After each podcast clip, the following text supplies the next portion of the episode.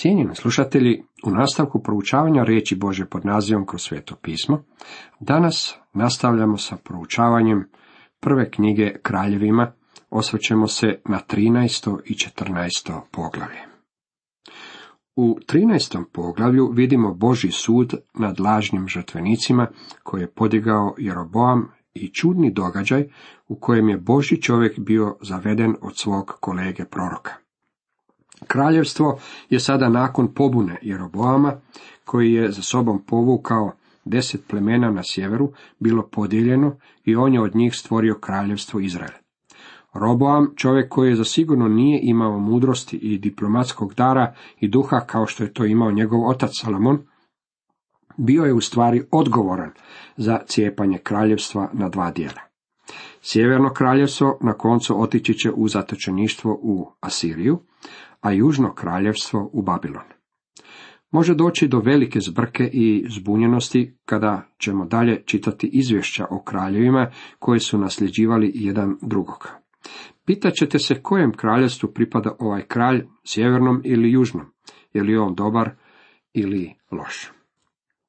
Dok sam još bio student prve godine biblijskog koleđa, imali smo jedan lagani predmet koji se bavio upravo kraljevima Jude i Izraela. Jedno se pitanje na ispitu uvijek ponavljalo.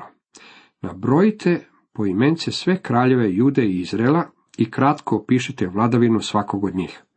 Brucoši prethodnih naraštaja shvatili su zanimljivu stvar. Ako nabrojite imena svih kraljeva, što i nije tako teško za naučiti, i kraj imena svakog od njih stavite loš, jako je bilo i dobrih kraljeva, na ispitu ćete postići uspjeh od devedeset pet posto, što je više nego dovoljno za ocjenu odličan. Tako su svi brucoši i činili. Međutim, temeljitijim izraživanjem i istraživanjem nalazimo kako je svaki kralj Izraela bio loš. Nije bilo niti jednog jedinog dobrog. Također, tijekom razdoblja od dvjesto godina u Južnom kraljevstvu pojavilo se samo osam kraljeva koji bi zasluživali naziv dobar. Ostali su bili loši. Ovo je razdoblje tamna mrlja na povijesti izabranog naroda. Međutim, mišljenja sam kako biste slične crne mrlje pronašli i u povijesti svih ostalih naroda zemlje. Ono što Izraelovu povijest čini tako crnom je činjenica da su imali svjetlo s neba. Imali su objavu od Boga i njihova odgovornost bila je veća. I danas je vrlo čest slučaj da zemlje u kojima je veliki postotak kršćana, dakle koje imaju Božju objavu i koje su obasjane s više svjetlosti s neba, nemaju baš najbolje političare i tako je povijest njihova naroda obilježena crnom mrljom. Htio bih se za trenutak vratiti korak unatrag do Salomona i vidjeti zašto je kraljevstvo bilo rascijepljeno. Evo što se desilo. Salomonu je bila udjeljena posebna mudrost od Boga, kako bi znao na koji način upravljati kraljevstvom. Međutim, kako se čini, ta mudrost nije ušla u njegov osobni život. Salomon nije imao duhovne mudrosti i razlučivanja. Razumio je neka osnovna načela i zamisli koje su mu omogućavali da bude mudar vladar. Međutim, te istine nisu ušle u njegov osobni, privatni, a poglavito ne u duhovni život. Rano u njegovom životu shvaćamo kako u stvari nije nikada raskrstio sa lažnim religijama. Na početku, kada je tek stupio na prijestolje, u zemlji je vladala idolatrija, a on je na takvo stanje jednostavno zažmirio, nije zauzeo nikakav određeni čvrsti stav protiv toga. Zatim se počeo uključivati u ono što je značajka svakog blagostanja. Poslao je svoje brodovlje kako bi si nabavio majmune i paunove. Nema ničeg lošeg u majmunima i paunima, međutim takva je opsjednutost pogrešna ako ste pozvani proslavljati Boga, svjedočiti i živjeti za njega. Očito je da je Salomon bio izuzetno slab na tom polju, iako ga je krasila izvanredna inteligencija i mudrost.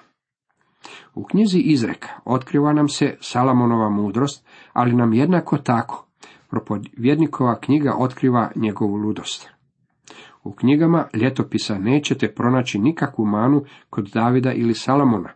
Naime, dvije knjige ljetopisa pokrivaju isto vremensko razdoblje kao i dvije knjige o kraljevima, ali s jednom razlikom.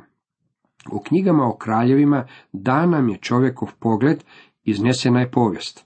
Knjige ljetopisa iznose Božji pogled. Bog je oprostio Davidu, a kad mu je Bog oprostio, izbrisao je sav njegov grijeh. S obzirom da je pisana s Božjeg motrišta, knjiga ljetopisa ne spominje grijeh, ali ga je Bog uključio u knjige o kraljevima kako bi budući naraštaji mogli imati pravu sliku. Jednako tako Bog je i Salomonu oprostio njegovih propusta, pa niti njegov grijeh nije zabilježen u knjigama ljetopisa. Međutim, u knjigama o kraljevima vidimo koji su bili Salomonovi propusti i grijesi. Počeo je umnožavati broj žena i broj konja. Bog nikada nije i neće opravdavati i dopuštati poligamiju. Njegov je gnjev bio protiv toga. Zanimljiva je stvar što nemoralnost i lažne religije idu uvijek ruku pod ruku. Apostol Ivan je to vrlo jasno izložio kršćanima kada je rekao u prvoj Ivanovoj jedan šest, reknemo li da imamo zajedništvo s njim, a u tami hodimo, lažemo i ne činimo istine. Nemojte zavaravati sami sebe. Ne možete služiti Bogu i imati prisno zajedništvo s njim ako živite u grijehu. Možda ćete uspjeti zavarati ljude s kojima živite. Nažalost, ima kršćana koji žive dvostrukim životima. Međutim, takav se život nikako ne isplati jer rađa frustracijama i nezadovoljstvom. Takvim se življenjem ne može prevariti Boga, jer on ipak ne gleda na čovjekovu vanjštinu, već na ono što je u čovjekovu srcu. Ne možemo imati lažni sadržaj u našim srcima. Salomon je bio čovjek kojeg je karakterizirao veliki promašaj. Postoje dva čovjeka u Bibliji koji su imali veliki potencijal i pred kojima su bile ogromne mogućnosti. Jedan je bio Samson, a drugi je bio Salomon. Oba ova dva čovjeka iznevjerila su Boga na tragičan način. U propovjednikovoj knjizi Salomon je rekao, omrznut život jer mi se učini mučnim sve što se zbiva pod suncem, sve je ispraznost i pusta tlapnja. Salomonova slava bila je prolazna slava. Zato je naš Gospodin i mogao reći kako se Salomon u svoj svojoj slavi nije odjenuo poput malenog cvjetka pored puta pokraj kojeg prolazimo, a da ga i ne zapazimo. Htio bih ovdje samo napomenuti kako su bogatstva i postignuća ovog svijeta također prolazna slava. Malo sam iznio Salomonovu povijest, čini se kao da sam mu propovjedao na sprovodu, jer sada je kraljevstvo podijeljeno, a upravo je Salomonov grijeh uzrok toj podjeli. Proročanstvo protiv Jeroboamovih lažnih žrtvenika. Kroz ovaj ćemo odjeljak proći relativno brzo. On je povijest. Slijedit ćemo povijest dva kraljevstva, jedno za drugim, a ponekad će priča ići usporedo ili se preklapati. Vidimo da se Jeroboamu, koji je došao na prijestolje sjevernog kraljevstva, pružila prilika da stvarno služi Bogu. Međutim, bojao se da će plemena sa sjevera otići natrag u Jeruzalem i ondje iskazivati štovanje Jahvi. To bi moglo dovesti do ujedinjavanja kraljevstva, a on ih je želio držati odvojenima. Zbog toga je Jeroboam podigao dva zlatna teleta kojima će se narod klanjati, jednog u Samariji i jednog u Betelu. A neki čovjek Božji dođe na riječ Jahvinu iz Judeje u Betel, kada Jeroboam stajaše pred žrtvenikom da prinese kad. I po Jahvinoj zapovjedi povika onaj prema žrtveniku. Žrtveniće, žrtveniće, ovako veli Jahve, evo će se roditi u kući Davidovoj sin po imenu Jošija.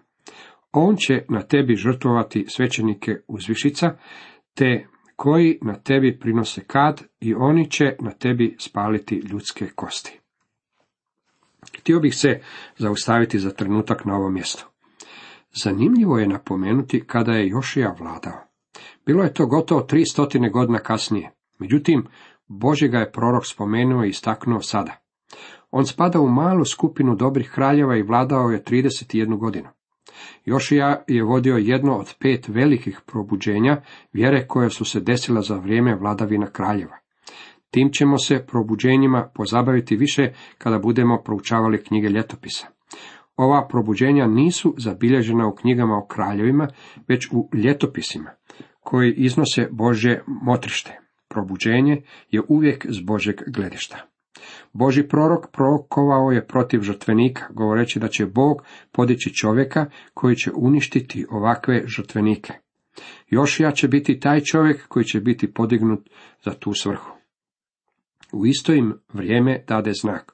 Ovo je znak da je Jahve govorio, gle, žrtvenik će se raspuknuti i prosuće se pepeo što je na njemu.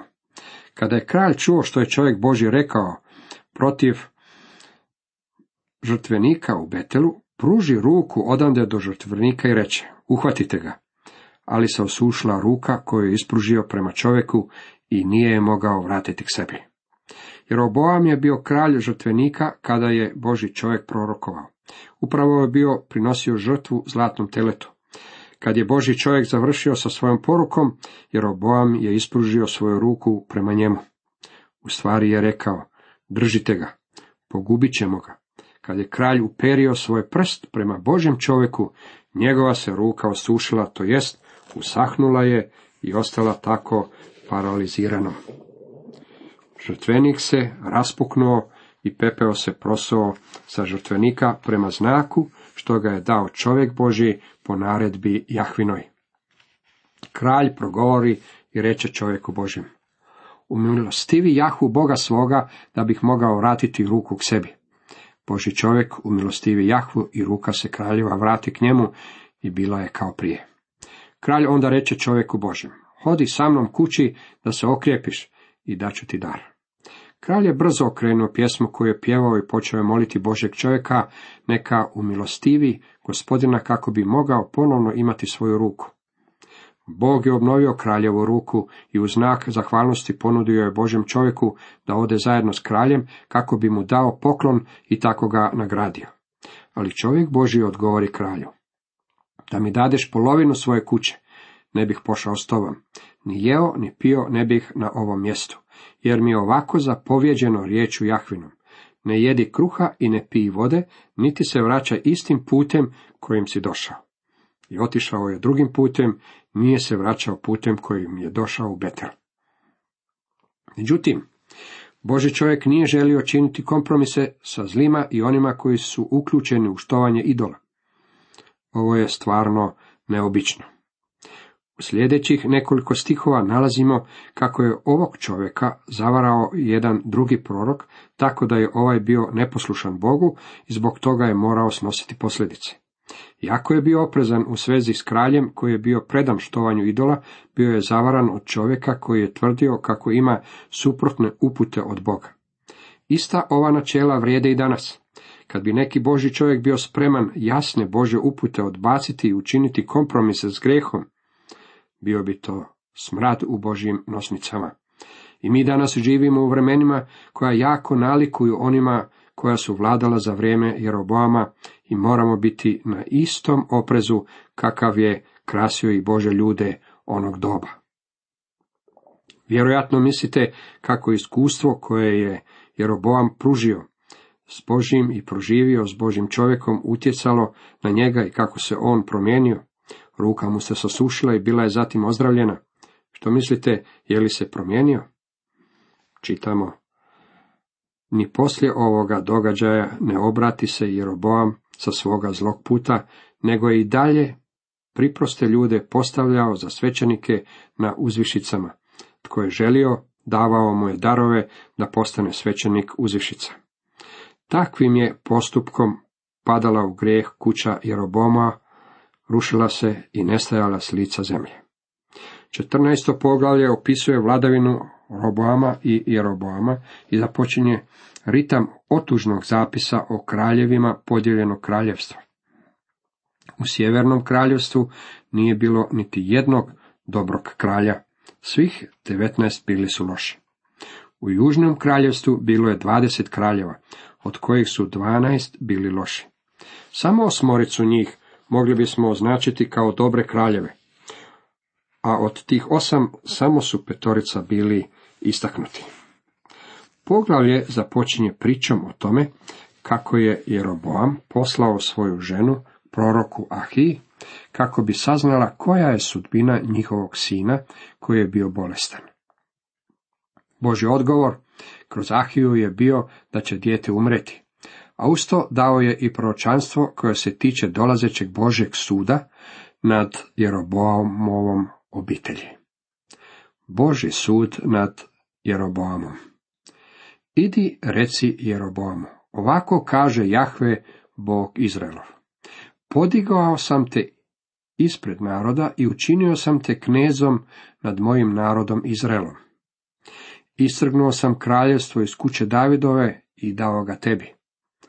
Ali ti nisi bio kao moj sluga David, koji je držao moje zapovjedi i koji me slijedio svim srcem svojim i činio samo ono što je pravedno u mojim očima. Vidite, od sada je David postavljen kao standard za kraljeve i sjevernog i južnog kraljevstva. Jeroboam nije bio niti polovica čovjeka, kakav je bio David, i zbog toga će ga Bog odbaciti. Ostala povijest Jeroboamova, kako je ratovao i kraljevao, to je zapisano u knjizi Ljetopisa kraljeva izraelskih. Jeroboamovo kraljevanje trajalo je dvadeset dvije godine, zatim je Jeroboam počinuo kraj otaca svojih, a sin mu Nadab zakraljio se mjesto njega. Odmetnuće Jude za vrijeme Roboama. Možda ste mislili kako su u Južnom kraljevstvu, koje je bilo pod Roboamom, stvari bile mnogo bolje, ali nisu. Poslušajte, čitamo. Pete godine Roboamova kraljevanja, egipatski kralj Šišak navali na Jeruzalem. Opljačka sve blago iz doma Jahvina i riznicu kraljevskog dvora, sve je uzeo. Uze i sve zlatne štitove, što ih bjaše napravio Salomon. Namjesto njih kralj Roboam napravi tučane štitove i povjeri ih zapovjednicima straže, koja je čuvala vrata kraljevskog dvora. Roboamova moć počela je opadati. Međutim, on je nastavio pružati otpor. Kad je egipatski kralj oteo zlatne štitove, Roboam ih je zamijenio brončanima. Zatim nam je rečeno kako je cijelo vrijeme bjesnio građanski rat. Za sve vrijeme bio je rat između Roboama i Jeroboama. I konačno stižemo i do Roboamove smrti. U trideset prvom retku četrnaestog poglavlja prve knjige kraljevima čitamo. Roboam je počinuo sa svojim ocima i bi sahranjen sa svojim ocima u Davidovu gradu. Majka mu se zvala Nama, a bila je Amonka. Na njegovo se mjesto zakraljio sin mu Abijan. Cijenjeni slušatelji, toliko za danas.